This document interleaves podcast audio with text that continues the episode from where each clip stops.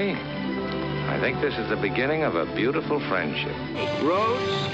Where we're going, we don't need roads. No. I am your father. The greatest trick the devil ever pulled was convincing the world he didn't exist. You're listening to After the Ending, the only film podcast where we tell you what happens after the ending of your favorite films. And now, here are your hosts, Mike Spring and Phil Edwards. Hello and welcome to After the Ending. I'm Mike Spring. And I'm Phil Edwards. And Phil, everything you're about to hear is true because this is a documentary podcast. Oh, dun dun dun dun dun dun dun. I don't know where I'm going with that. I don't know what that was. I know, me neither.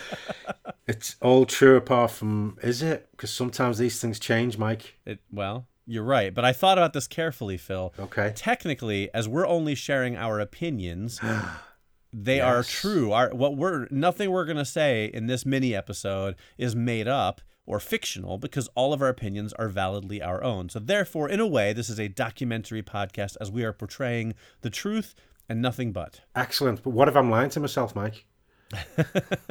Then you have larger issues that I cannot address in a mini episode. I've, I've looked at this list I've made and I don't agree with any of it. well, Phil, I suggest you get some help then. I think I need it. All right, well, why don't you tell people what we're talking about in this episode? Although I think most people probably could have figured it out by now. Yes, we're looking at our top five favorite documentaries. Yeah, this is a category that doesn't need a ton of explanation. Obviously, everyone knows what a documentary film is. It's a movie that sort of tells a true story uh, in a non fictionalized way. But there's a lot of good ones out there, and uh, there's a lot of bad ones. Phil, let me ask you, how do you feel about documentaries in general? I really enjoy them. I think sometimes I, sometimes I prefer watching them to uh, you know fictitious story. I just especially when it's a it's a compelling story and there's a definite uh, artistry uh, to putting together a good documentary because you you the documentary maker know the whole story. You know the story as a whole, but then doing it makes so it makes it compelling viewing and have have twists and turns where the, the viewer's going, "Oh my, what the hell? How?" I- just think that's absolutely amazing, and when it's all true as well, it just makes it even more compelling and more fascinating. Right, right. But I I, I do love watching uh, a good documentary. Cool. Often it can be to, to do with things that I've got no interest in whatsoever, but you just go, "Well, I'll put it on, watch it," and then by the end of it, you're going. Oh my god, that was the most amazing thing. I, I need to know all about this subject now. Right, And all this right. kind of thing. But uh, yeah. But as you say, there's lots of bad ones, but if it's a good one, then it's uh, it's like next level kind of thing. It's really good. What about you? What do you think of them? You know, I hate to say this because I always feel like it makes me sound really lowbrow. I don't generally enjoy documentaries. Um, but here's why. The problem I think I have with documentaries is that I, I often watch these these films and I, I hear about them or I read the synopsis and I go, oh my God, that sounds so fascinating. What an interesting subject. And then I watch the film and I find that it's never, uh, not never, almost never as interesting as I want it to be Yeah, yeah. either through you know a fault in the filmmaking or the story itself not resolving in a satisfactory way uh, or just you know the people involved the, the interviewees and stuff just not being that dynamic. I often find i'm disappointed even if it's a film that I thought sounded really cool. So it's not that I don't like documentaries. I like I love a good documentary. It's just that I find that Yeah. uh, of the documentaries I watch, I probably enjoy about 10% of them and about 90% of them I go, "Eh, that was all right." Fair enough. That makes sense, though. Yeah. Um, now that being said, I love true crime television. I can watch that all day long. I don't know if it's something about the length. You know, give me a forty-five minute program about something, I'm all in. Give me like a 90-minute to two hour film about something. It, it takes a lot more to convince me. Well, I can understand that. Yeah. So that makes sense. maybe it's just my short attention span. But Yeah. Anyway, there are documentaries that I do like, and uh, and today we're going to talk about them. It's our top five documentary films. Cool. Well, do you want to get things started then, Mike? Yeah, sure. I would- I would love to start things off. My number five is from 2006, and it is An Inconvenient Truth, which, of course, is the Al Gore film about the environment. Um, now, I, I know people have differing opinions about Al Gore, and you, people can make fun of him or you know whatever you want to say. The fact is that you know I watched this film expecting very little from it because you know Al Gore was never known as being the most engaging public speaker in the world, and I kind of was like, yeah, well, we all know there's problems with the environment and this and that. Um, but it's a really powerful, really sobering documentary. But it also has a pretty solid sense of humor. You know, the film is kind of cut between like a live lecture that, that Al Gore is giving and then footage and, and photographs that sort of back up everything that he's saying. And when he's talking, he actually is quite engaging. I mean, he has that weird tonal quality to his voice, but he does make some jokes. Yeah. Um, you know, not inappropriate jokes about like the Earth dying, but you know, just some some kind of subtle humor that kind of gives you a chuckle, so that while you're watching this really serious documentary about climate change, you're not just all doom and gloom. There's actually some personality, some life, you know, some verve to it. Uh, and I really enjoyed that. But I do think it's a a really powerful film. It's got a great message, you know, and I'm, I'm not going to get into the the politics of climate climate Yeah, change, yeah. but I will say that you know you definitely watch that and go, okay, I don't know if I can argue with at least some of this stuff. You know, there's definitely there's at least enough there to make you think, and I think that's important. So that's my number five. It's an inconvenient truth from 2006. That's a good choice. Good choice. Didn't make my list, uh, but no, it's uh, I can see why. Yeah, it's a solid, important documentary. But uh, yeah, I agree with everything you said. Uh, my number five is uh, from 2011 by Alex Stapleton, and it is Corman's World: Exploits of a Hollywood Rebel. Uh, and this is looking at uh, it's all about Roger Corman, the uh, producer, director, screenwriter. He's done everything, and the way he makes movies in Hollywood. And if you don't know Roger Corman, he's the influence he's had is phenomenal. He's launched the careers of people like Peter Fonda, Jack Nicholson, Bruce Dern, Dennis Hopper, Stallone, William Shatner. He's just been making James Cameron. yeah, James Cameron, yeah, Martin Scorsese, Francis Ford Coppola, Ron Howard. The list goes on and on. Yeah, huge, all these huge, big actors, uh, directors, but they all started with Roger Corman, who was making films low budget, making them fast, making them punchy. Some of them are pretty good, some of them pretty lousy, but he keeps making the films that he wants to make. Uh, he, he's just been, yeah, he's he's an absolute legend. He's an icon, uh, and he's many of the films that we've seen and love, like some of the big ones, wouldn't have existed if it wasn't for what he's done, pushing the art of filmmaking and just giving people a chance and showing that you can just keep on doing it. But uh, the documentary is great as well, though, because it, it does features interviews with some of the people we mentioned, also like Tarantino and Peter Bogdanovich and Pam Grier and all, all sorts. But it's it's great because you're seeing these people. It's all quite candid. At one point, you're watching Jack Nicholson breaks down into tears because of you know what what uh, Roger Corman did for him and his career. But it's uh, I really loved watching this because I like the whole process of how films are made, and I've always had a I've always enjoyed Roger Corman's work, and it's uh, I highly recommend it if you've got any interest with films, and if you listen to us, obviously you have, then it's worth checking out. Even if you've never seen a Roger Corman film, it's still well worth a watch. Very good pick. I have not seen that one, but I definitely want to. I uh, I enjoy the the Corman you know films to, to varying degrees, Yeah, but obviously yeah. I, I like to t- see his influence and stuff. So excellent. All right. Well, my number four is from 2008, and it is Religulous, starring Bill Maher and directed by Larry Charles, who's best known for his work on you know things like Seinfeld and all Yeah. of Sacha Baron Cohen's movies and other things I don't like. But it's a really, really funny documentary about religion. You know, Bill Maher is not religious, and he basically, I don't want to say he sets out to debunk religion, but he, he definitely goes to visit with some people who have very extreme religious views and sort of looks at them and, and maybe shines a bit of a light on how some of them, you know, could be seen as being a little ridiculous. Uh, obviously, you know, opinions vary. Uh, Yeah, and I, yeah. I know that Bill Maher is very polarizing. Uh, I'm not a particularly big fan of his, to be honest with you, but I think in this film he does come across pretty well. And at the very least, whether you like him or not, he certainly does. Um, Visit some really interesting people and places. He's not just talking to sort of your regular devout churchgoers. He's talking to people of all different faiths too, um, but you know, who people who really take it to kind of one extreme or another. So it's a really interesting deep dive into religion, but it's also very funny, um, which I like about it. So that's my number four, Religulous. An excellent pick. Yeah, it's uh, I, yeah I've only seen that the once. I should give that another other watch actually. But yeah, a good choice. Yeah. Okay, uh, my number four is uh, is one of the a film 2005 film by Werner Herzog. One of his he's made quite a few documentaries, but this one is a Grizzly Man, which follows uh, a chap called Timothy Treadwell. In sadly the last five years of his life, because he was he went off uh, and he used to be out in the wild with uh, with grizzly bears, and he managed to survive as long as he did, surprisingly. But he got up close to these wild animals uh, until eventually he stayed too long, and him and his girlfriend were both killed. And it was uh, recorded.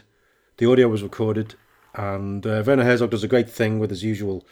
His voices talk like this all the way through. It's very dramatic and very good. It's uh, it's so it just draws you in, and you just you know what happens because he explains early on what happens to the guy. But they use uh, video footage. They had like a hundred hours or more footage of uh, Timothy Treadwell, and you see him with the bears interacting, and you go, and it is amazing what he did, although dangerous and foolish, and anyway, but uh, but it did result in a sad thing, and also you you see uh, Herzog listening to the audio recording of the death as well, and you can see how horrified he is by it. But uh, it's a, a very sad documentary, but it's uh, you just can't help but watch it all the way through. And Werner Herzog, pretty much all his documentaries are well worth watching. But uh, Grizzly Man, I think, is my favourite of his. That's my number four. All right, fair enough. Now, see, this is a perfect example of, of what I was talking about earlier, where you know, I, obviously, I knew the story behind Grizzly Man, and, I, and I knew that they weren't showing the guy's death because I don't think I'd want to see it anyway because I'm not I'm not morbid like that. Yeah. But I thought, you know, oh, this sounds like a fascinating documentary, and I remember watching it and. I don't know. It just didn't. It just didn't grip me. You know, there's something. I, I mean, it's inter- interesting enough, but it's not one of those films that I got like excited about or made me really. I don't know. It just. Uh, it just was to me. It didn't work as well as I wanted it to. So, Yeah, yeah. I don't know. Maybe it's maybe it's me. Who knows? Well, yeah, but these things sometimes. I mean, you can't like every everything just because lots of other people do. This is true. This is true. All right. Well, my number three is actually a three-way tie, which I don't do very Ooh, often, okay. but I I think it'll be uh, very clear as to why. Um, it's three films about music, and they are "Let It Be" from 1970, Eight Days a Week from 2016, and Rattle and Hum from 1989. So the first two movies are about the Beatles. The third one is about U2. That's my two favorite bands in the world. Yeah. Um, Let It Be from 1970 still doesn't have an official home video release, but it is a really fascinating look at the Beatles in the recording studio, recording the Let It Be album, and you know you can really see them starting to fall apart. Uh, I, I have watched it. I think it's fascinating to see them. Um, you know, for as much as much as there is on film about the Beatles, there's not that much on film about the Beatles, if you know what I mean. Yeah, yeah. So I, I really love Let It Be. Then there's the Eight Days a Week, which is uh, Ron Howard directed. Actually, That's right. Yeah, yeah. it's uh, its its full title is The Beatles: Eight Days a Week, The Touring Years, and basically that's exactly what it is. It's a documentary of their them touring the world at the height of Beatlemania, uh, and it's really fascinating. It does have current interviews, or current at the time interviews with Paul McCartney and Ringo Starr, but it has a lot of amazing footage and and great concert footage that I had never seen before. And I've watched everything I can get my hands on from the Beatles, and he found some really great, like full and complete performances of songs. That, you know, they're black and white footage, but they're really good quality. The sound quality is really good. They you know they really mastered the heck out of it to reduce the screaming. Yeah, um, yeah. and just it's it's amazing to see these guys performing live in their prime especially because you know after 1965 they, they stopped performing live. Um, so that's amazing. And then you have rattle and hum which i, I realize is a very critically derided film. Um, but I love it. You know, it, Yeah, it- yeah. when I was really getting into U2, I just remember watching this movie over and over and over again. I love the Rattle and Hum album. It's got some really great live performances. It's got neat, you know, snippets of the band, you know, off stage, kind of goofing around, just sort of being themselves. And it was really a chance to get to see their personalities. So that's kind of a sentimental favorite. Maybe not the best film of the bunch, um, but one I love nonetheless. So that's my three-way tie. I apologize, but it's Let It Be, uh, Eight Days a Week, and Rattle and Hum. No, it's great. I can see why. Knowing you, I can see why they all all of those were there. Yeah, you know, it's stuff, just And, yeah, stuff I put- love. Put, putting them as the uh, you know the three way tie makes perfect sense. yeah, I didn't want to waste, not waste. I didn't want to use three spots, you know, all for music documentaries Yeah, because I was trying yeah. to find more interesting things to say. So I thought I'll just do a three-way tie. That's good. Excellent. Okay, my number three is from 2008, uh, directed by James Marsh, and it is Man on Wire, which uh, looks at Philippe Petit's 1974 high wire walk between the tin, Twin Towers of the World Trade Center in New York. Uh, and I remember I'd heard about this, them doing this, and uh, obviously there was 9 11 and everything, but that isn't touched on in the documentary itself. But uh, it's just. It's uh, it was it's a great story and it's told extremely well. It's about these group of people and one man in particular, Philippe Petit, who want to do this crazy, dangerous thing, and it becomes like a heist movie the way it's told. It's got reenactments with uh, actors as the younger as the younger versions of the people involved, but it's just you're watching it, you know he did it, and you just you're there at certain points. I remember watching it with uh, I think my brother and a few other people, and we're there going, you you knew they did it, but you're there when like they're trying to sneak up there and get things, and the guards are looking for them, and you're going, are they gonna do it? Are they gonna do it? And obviously they do, but you're still there caught along, and it's all quite tense, and just really really good, and the, the characters involved, well the people involved, all great characters, and you go, and some of these can't be real people, but they are. Uh, and I, ju- I just loved it. I thought it was brilliant. Then they did the 2015, I think it was, uh, Robert Zemeckis and uh, Joseph Gordon-Levitt film version of it, which just didn't work for me. Uh, but uh, the, the the documentary I just thought was uh, was superb, a great piece of storytelling about an actual event. That's my number three. Good pick. I, I don't want to keep criticizing your choices, but I'll just say that's another one to me where I, Yeah. I really wanted to see it, and I it just took so long to kind of get to the the crossing, and then to, they only had photographs, not even any video, which I understand. yeah, yeah, it's not like it's yeah. like it's not like oh they made a poor choice. Obviously there is no video, or else they would have used it. Yeah. Um, but just the photographs just don't to me capture kind of the the real insanity of it all. You know what I mean? yeah, so yeah. um, I- so it, it- a good film, but just not one of my favorites. I, again, I just felt like it wasn't as exciting as the subject matter was. That's fair enough. I can see that. Yeah, I know what you mean about that. The uh, they just had the photos, but uh, yeah, and it's definitely I definitely preferred it though to the uh, the film that was made. Yeah, the walk. I, I like the walk actually. So I'm Yeah. I'm gonna say that we maybe differ differ slightly on that. Well, I challenge you to uh, a high wire walk, Mike. you know what? I'm gonna decline that challenge, but thanks. I'll just go ahead and let you well, win. I win. That's right. I'm fine you with that. All right. Well, my number uh, two comes from 2006. It was directed by a guy with the unlikely name of Kirby Dick, and it is called "This Film Is Not Yet Rated." Oh, yeah. It is. I forgot about it that is one. a.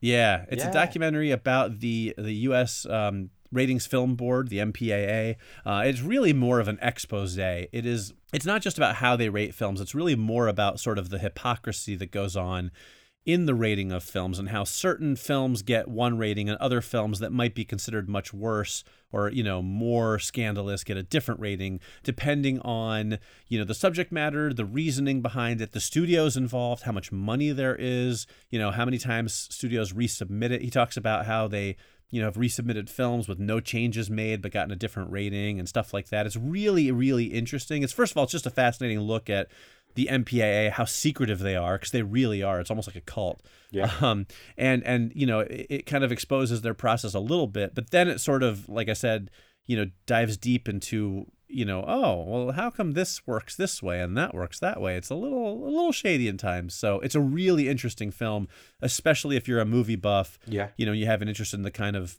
in the behind the scenes stuff. It's uh, it's really fascinating and it's very enjoyable. Uh, it's a quick paced film and I, I like it a lot. So it's called "This Film Is Not Yet Rated" from 2006. Yeah, I've seen it. It's a good one. I totally forgot about that.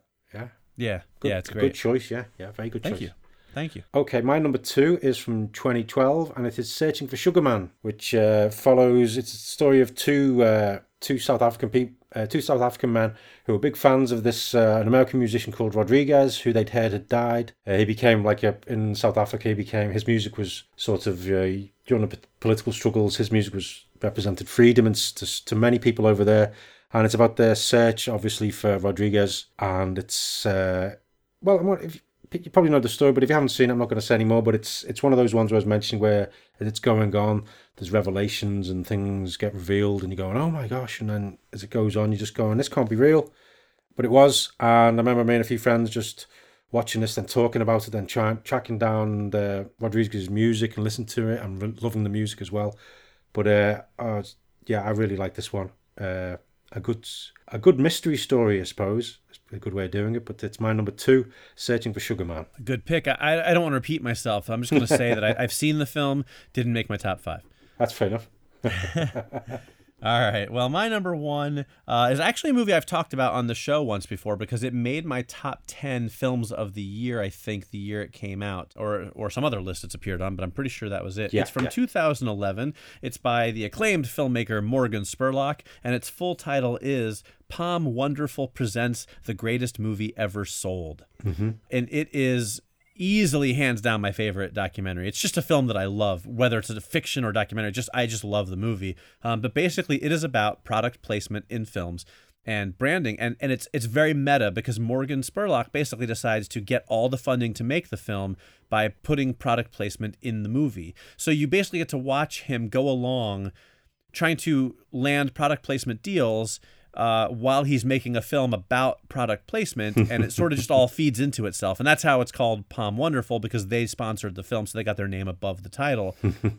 and there's all kinds of great sponsors, including, of course, my favorite Mane and Tail shampoo, uh, which is a shampoo for horses and humans. and it's uh, one of the best scenes in the film. And um, but it's really it's an amazing film. I love Morgan Spurlock's movies. He does that thing where they're really enjoyable and funny, and they have lots of you know quirky animation to kind of transition between scenes, and you know they're just really uh, very user friendly, very viewer friendly. Um, and I think this movie is both fascinating and really funny. Um, and I love it. I will recommend it to people any chance I get. In fact, I have taken it to people's houses and said, "We're sitting down and watching this because you're really going to enjoy it." Uh, and of course, they always did. So uh, it's POM Wonderful presents the greatest movie ever sold, or more commonly just referred to as the greatest movie ever sold. Um, and I highly recommend watching it if you get the chance. Yeah, I've still not had a chance to see it, but uh, I, I do want to see it because it does sound pretty good. Yeah, it's fantastic. Cool, cool. I like. Yeah, I'll definitely get around to that. Great. So, all right. Well, Phil, let's go ahead and obviously I know your number one is different from mine. So let's hear it. What's your top documentary? Yeah, well, like you, I think I mentioned this one when I was talking about the year in question in my top 10 favourite films, but it's from 2007. Uh, and it's by directed by Seth Gordon, and it is The King of Kong: A Fistful of Quarters, I had a feeling. which details the ongoing uh, feud.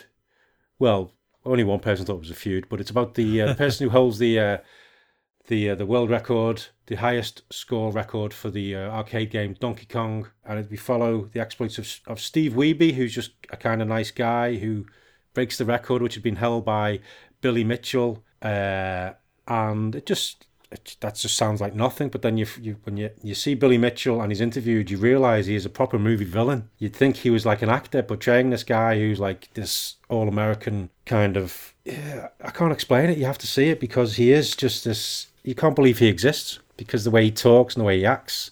You, a part of it, you think it's a mockumentary or you know it's it's and it's all scripted, but it's not. And I just I really thought it was fantastic, and it just I just kept going. But he, he can't be a real person. it's like it's like a proper bad guy versus the underdog, and yeah, it's. Uh, I've watched it a few times now, and it just still it, it it just gets me every time. But that's my number one, The King of Kong, A Fistful of Quarters from 2007. Very good pick. I have to admit, I still have not seen this movie. That is the one documentary that people always steer me towards, and I do really want to see it. I just haven't gotten around to it, and I, I really do want to see it. So when I when I watch it, I'll I'll update you and let you know uh, where it would fall on my list because I do understand it's really good. So I'm looking forward to seeing that. Excellent. I look forward to hearing hearing from you when you do. Definitely. All right, well, there you go. That is our top five documentary films. I think that's a pretty good list we've put together there. Yeah, and not, not much, no, well, no overlap as well, so that's good. Right, right, exactly. So there you go. If you're looking for some documentaries, there's some good ones to pick from. But meanwhile, that's going to do it for us for this episode. So, as always, we thank you greatly for listening. I'm Mike Spring, And I'm Phil Edwards, and we'll see you next week. after the ending. It's all still the same. Yes, I'm saying this and it's recording. Nothing ever changes. We are trapped in a circle of life. Well, the circle of life is a good thing. It's the circle of life. Humana, humana, ha, ha.